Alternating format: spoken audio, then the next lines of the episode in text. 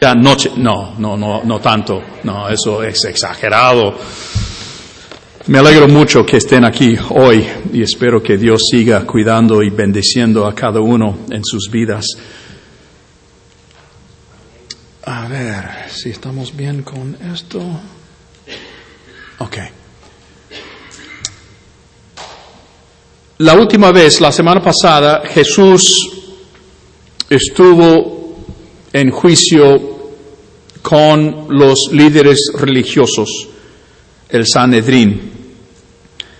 Durante todo ese abuso y, esas preguntas y ese trato eh, estuvo determinado, con firmeza. Él verdaderamente fue un hombre de valor frente a una situación que no se puede realmente entender. Un hombre inocente tratado de tal manera como si fuera culpable. Él era una roca. Afuera, abajo, Jesús estaba en un aposento alto.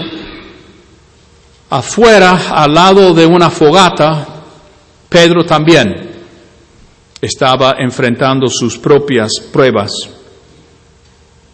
Él también tendrá la oportunidad de ser una roca, como su nombre indica, el nombre que Jesús le dio cuando dijo a Simón, no te llamarás Simón, sino Pedro, Petros, piedra, roca. Y vamos a ver que Él va a fallar. En Marcos capítulo 14 comenzamos en versículo 66. Eh, Esta es la nueva Biblia Latinoamérica de hoy. Estando Pedro abajo en el patio, llegó una de las sirvientes del sumo sacerdote y al verle a Pedro calentándose, lo miró y dijo, tú también estabas con Jesús de Nazaret, el Nazareno. Pero él lo negó, diciendo, ni sé ni entiendo de qué hablas. E entonces Pedro se alejó un poquito, fue al portal, la entrada, y un gallo cantó.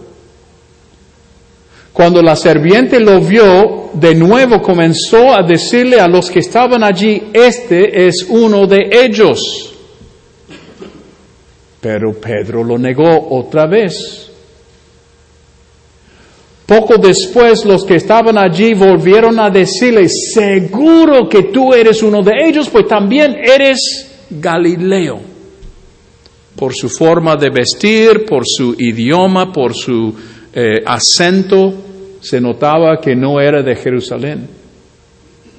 Pero él comenzó a maldecir y a jurar, yo no conozco a este hombre de quien me hablan. No tuvo el valor de decir y pronunciar el nombre de Jesús. Eh, el texto dice que él proclamó una maldición, juró. Podría haber sido algo como que me muera si no estoy diciendo la verdad, que me caiga muerto, que me parte un rayo sobre sí mismo. Pero hay otra posibilidad que el texto permite un poco más oscuro, eh, eh, oscura. Esta posibilidad es que Pedro no proclamó una maldición en su persona, sino en Jesucristo. Acercándose al final del primer siglo, los líderes políticos, los romanos, obligaban a los cristianos a declarar su lealtad a Jesús y ellos decían, si maldices a Jesús, vivirás. Si no lo maldice, morirás. Uno de los líderes de la iglesia al final del primer siglo, eh, eh Polycarp, cuando escuchó esta oferta, contestó, 86 años le he servido a Jesús y en ningún momento me ha hecho algún mal. ¿Cómo puedo blasfemar mi rey, el que me ha salvado? Lo quemaron vivo y después pasaron su cuerpo con espadas y después pisotearon su cuerpo cuando lo quitaron del fuego. Existe la posibilidad de que Pedro también habrá negado con maldiciones en la persona de Jesús esa noche. Porque al instante un gallo cantó por segunda vez, entonces Pedro recordó lo que Jesús le había dicho, antes que el gallo cante dos veces, me negarás tres veces, y se echó a llorar. Es la última vez que vemos a Pedro en el Evangelio de Marcos. En Marcos Jesús no aparece hablándole de apacentar mis ovejas, pero sí hay una mención de Pedro cuando Jesús resucitado le dice, búscame a Pedro. Él sabía cómo Pedro estaba quebrantado y quería asegurar de que Pedro sabía que Dios, Jesús, no lo odiaba.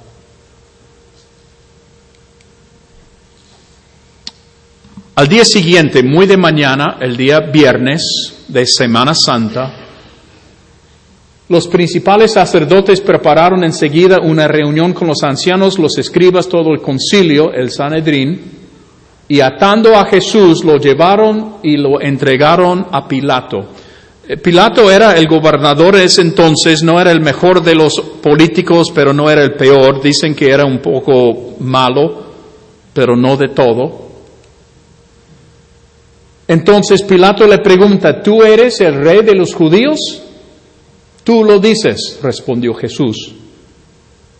Y los principales sacerdotes lo acusaban de muchas cosas. De nuevo, Pilato le preguntó, ¿no respondes nada? Mira cuántas, de cuántas cosas te acusan. Pero Jesús no respondió nada más, de modo que Pilato estaba asombrado. Pilato había visto mucha gente culpable. Casi toda la gente que él veía pasar por su tribunal eran culpables. Y estaba acostumbrado a que la gente pida clemencia, misericordia. Pero Jesús no pide nada. Nos hace recordar ese texto en Isaías que dice como la oveja ante sus trasquiladores se quedó mudo también Jesús. No intentó defenderse. El único que proclamó que Jesús era el rey de los judíos es el mismo Pilato. Ahora bien, en cada fiesta Pilato acostumbraba soltarles un preso, el que ellos pidieran. Y uno llamado Barrabás había sido encarcelado con los rebeldes que habían cometido homicidio en la insurrección.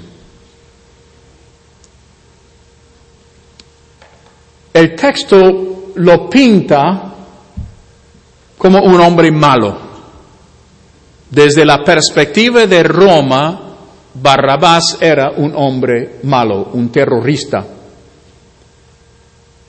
Pero es muy posible que este Barrabás para los judíos era un héroe porque él participaba y es muy posible que el asesinato que cometió fue de algún romano. Porque él estaba intentando levantar el pueblo contra el gobierno romano. Y realmente desde una perspectiva judía, este Barrabás es más el Mesías que ellos querían un Mesías violento, un Mesías que iba a atacar a los romanos, un Mesías que no tenía miedo matar a unos romanos.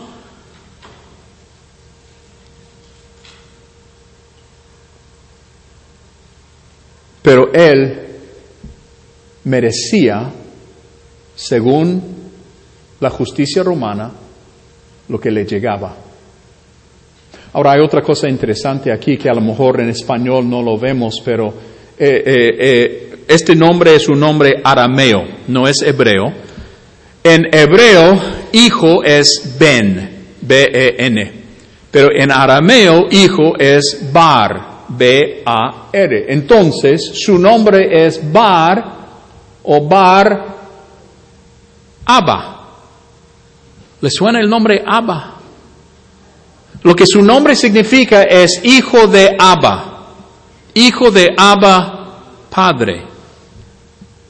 Y lo que vemos aquí es que Él es un hijo de un padre que merecía la muerte y en su lugar el hijo del Abba Dios Padre va a morir en su lugar.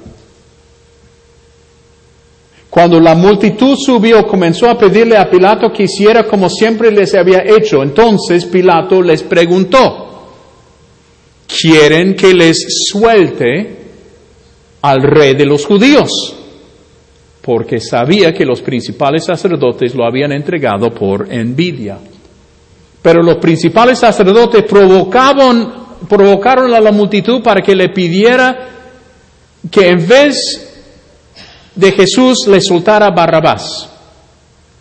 Pilato les preguntó, ¿qué haré entonces con el que ustedes llaman el rey de los judíos?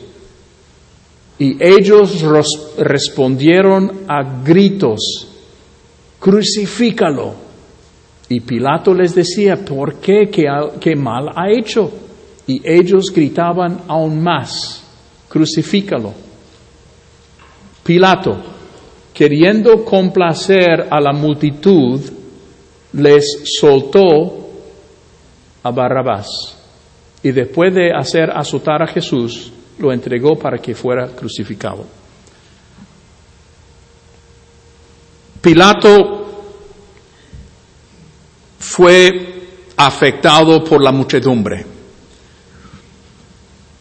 Han hecho varios estudios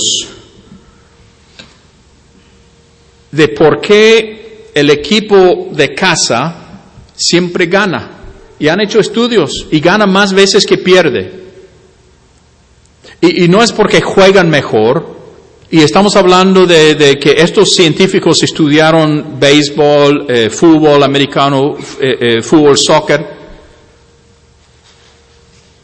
Y lo que encontraron es que no es los jugadores que hace que un equipo gane o no, son los árbitros.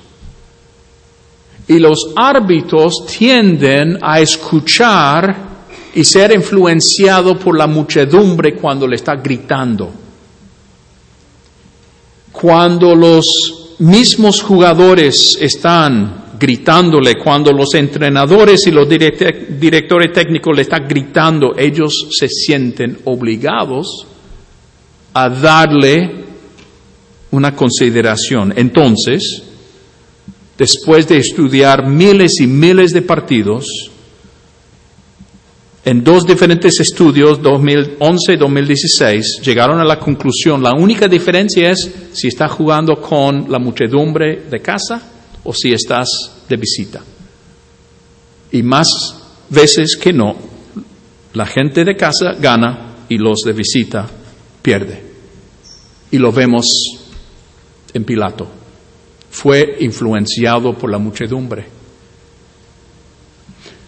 El texto dice que fue Jesús azotado. Marcos no nos da detalles, pero hay demasiados detalles accesibles, libros de historia que narra este proceso. A, a veces las personas azotadas, mayormente hombres, murieron por la fuerza del castigo. Los romanos lo hacían para apurar el tiempo que iba a estar en la cruz, porque puede tardar días para morir. Entonces eso debilitaba el cuerpo de tal manera que llegarían a morir mucho más rápido. Llamaban a este látigo especial un alacrán porque los pedazos de cuero tenían metido hueso, metal, y cuando comenzaban a pegarle abría la piel, la carne hasta ver hueso.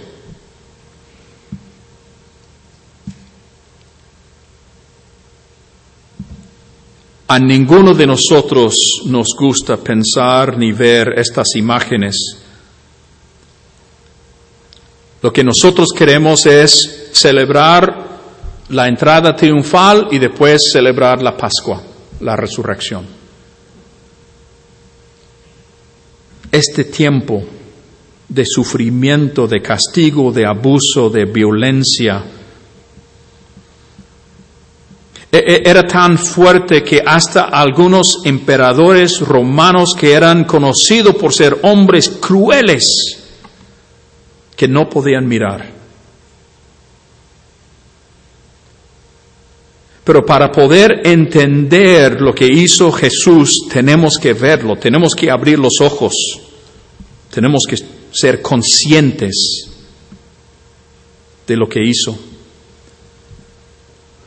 Después que entregaron a Jesús para ser crucificado, ahora está en manos de los romanos, los soldados, perdón. Entonces los soldados llevaron a Jesús dentro del palacio, el pretorio, y convocaron a toda la tropa romana, cientos de hombres. le quitaron la ropa, lo habían quitado para eh, eh, azotarlo. Lo vistieron de púrpura, que era el color más caro, que era para realeza y después de tejer una corona de espinas, se la pusieron y comenzaron a gritar, salve, rey de los judíos. Le golpeaban la cabeza con una caña y le escupían y poniéndose de rodillas le hacía reverencias. Después de haberse burlado de Jesús, le quitaron el manto de púrpura, le pusieron su ropa y lo sacaron para que fuera crucificado. Hay cuatro maneras que este texto nos impacta. En primer lugar, nos obliga a mirar nuestro pecado cara a cara. Todo pecado es negar a Jesús. Todo pecado. Un cristiano es una persona que ha dicho, Cristo es todo para mí, yo no necesito a nada, solamente con Cristo puedo vivir, Él es mi todo. Pero cuando pecamos lo que estamos diciendo es que Cristo no es suficiente. Yo necesito algo más, algo más atractivo, más deseoso, más deseable que Cristo y lo quiero. Y si estamos en serio de vivir esta vida cristiana, tenemos que comenzar a llamar los pecados por lo que son, pecados. No confiar en, en el Señor, ser envidioso de lo que otros tienen, hablar a espaldas, chismeando, chusmeando, haciendo todo eso, ser egoísta, no proveer y ayudar a los que tienen necesidades, son todos pecados. Yo no sé si cuando estaban la semana pasada haciendo la colecta para las Bahamas, si tuviste una lucha interna, cuánto doy, cuánto pongo, qué hago. Y como les expliqué el miércoles en la clase, una manera que yo lo miro es desde la perspectiva de las cosas de lujo que hay en mi vida. ¿Cómo he vivido algún lujo? ¿Cómo he experimentado algún lujo? A lo mejor hice unas vacaciones o hice un crucero, a lo mejor hice algo. Porque en un momento me sentí como que yo merezco esta atención, este detalle. Y no estoy diciendo que está mal disfrutar el labor y el fruto de nuestro labor, pero lo que estoy diciendo es, si yo estoy dispuesto a vivir y, darme ese lujo, también debo estar dispuesto a dar ese lujo, la misma cantidad a las personas en necesidad. Entonces, si yo gasté mil dólares en algún crucero, gloria a Dios, pero que en este año aparte mil dólares para ayudar a los necesitados, los que no tienen nada. Si yo estoy dispuesto a pensar, yo merezco una ropa nueva, yo merezco otro par de zapatos, yo necesito, y no estoy hablando de necesidades, todos creo que nos entendemos, estamos hablando de cosas que se puede considerar como lujo. El huracán ahí se llama Imelda me hizo pensar en Imelda Marcos y sus, ¿cuántos? Miles pares de zapatos. Si una persona tiene miles de, eh, de, pares de zapatos y después compra otro, eso sí es un lujo, no es una necesidad.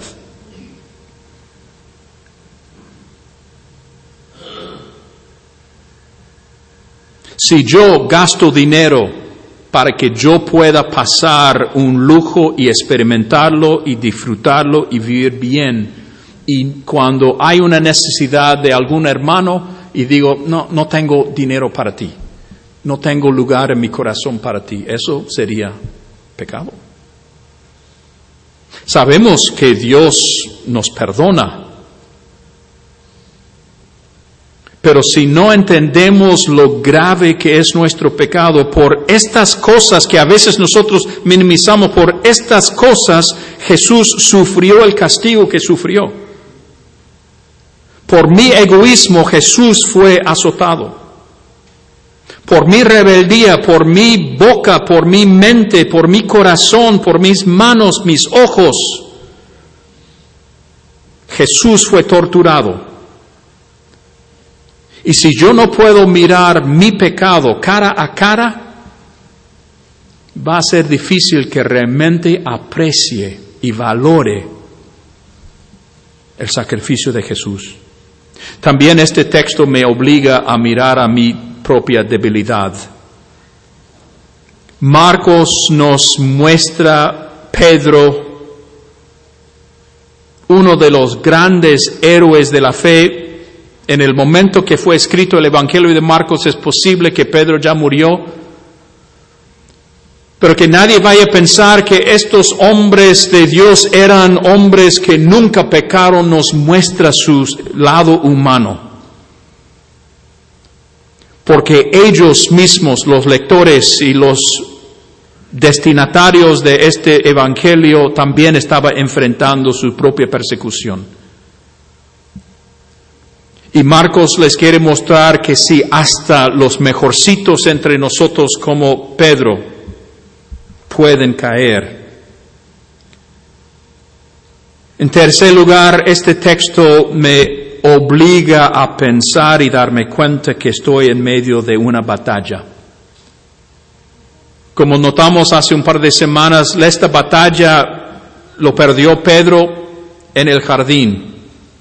Tres veces Jesús le dijo, estés alerto, ore para que no caigas en tentación. ¿Qué hizo Pedro? No estuvo despierto, durmió, no estuvo orando y ¿qué sucedió? Cayó en tentación.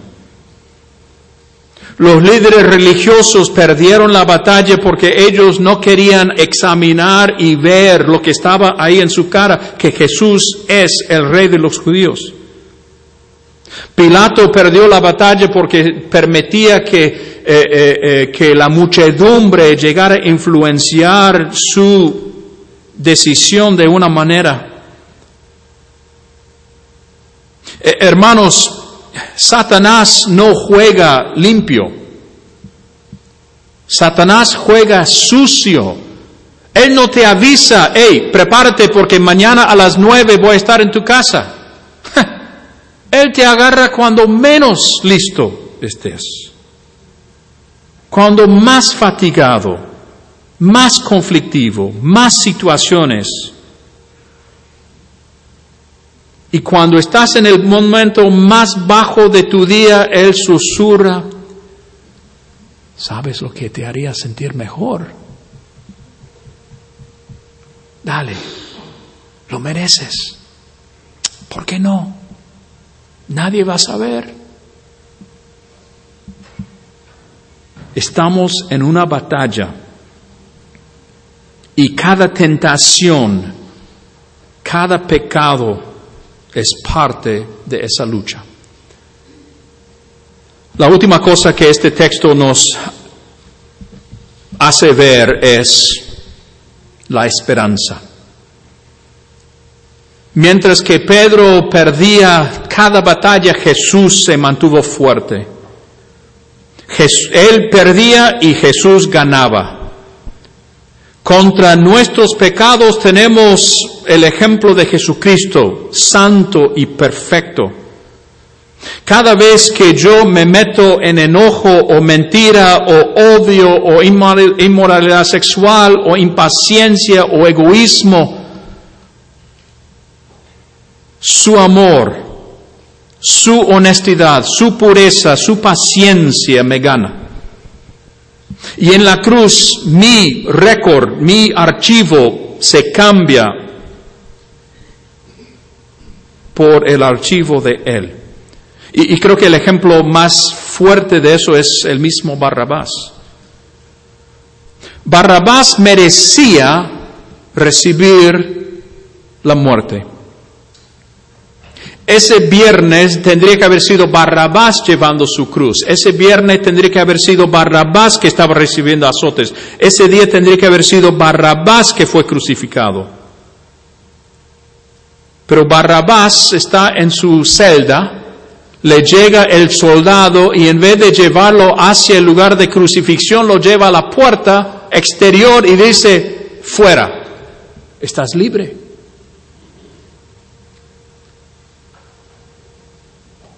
Porque nosotros somos como Barrabás. Somos culpables, merecemos el castigo, merecemos la muerte. Y Jesús toma nuestro lugar y nos permite vivir en la luz. Nosotros somos Barrabás. E, entonces, ¿qué hacemos con esta vida? ¿Qué hizo Barrabás con esta vida? Yo no sé. Pero lo que sé es que nosotros tenemos la oportunidad de vivir otra vida. Yo no sé cuáles eran las cosas que, se eh, eh, que, te, que te hizo meter en este problema que estás enfrentando. Yo no sé las situaciones en tu vida, pero lo que estoy diciéndote es que ahora Jesús ya tomó tu lugar en la cruz y puedes vivir como hombre y mujer libre. No vivas encarcelado, esclavizado al pasado, a tus fracasos, a, las cosas que has cometido. Jesús dice, yo doy mi vida por ti. Ahora viví tu vida por mí. Es posible que tengamos que estar quebrantados, es posible que tengamos que llorar, es posible que tenemos que gemir, es posible que tenemos que enfrentar nuestro pecado, pero una vez que lo hemos hecho, lo que Dios quiere es que vivamos libres. Por eso Él murió. Morimos en el bautismo no para seguir muertos, sino para resucitarnos a una vida nueva. Entonces, la pregunta ahora es, ¿cómo puedo servir este Dios tan bondadoso, generoso, con la vida que me ha dado? Yo no sé cuáles cambios necesitan hacer, yo sé los cambios que yo necesito hacer. Entonces, en esta semana, mientras que estoy analizando, eh, eh, reflexionando, meditando sobre este texto, les animamos, les animo a todos, me incluyo, de ver qué puedo hacer yo para vivir esta vida nueva que Dios me ha dado. ¿De qué manera puedo agradecerle por lo mucho que me ha hecho? Les invito a ponerse de pie, vamos a cantar. Si de alguna manera podemos orar por ti, podemos ayudarlo, por favor, pase al frente.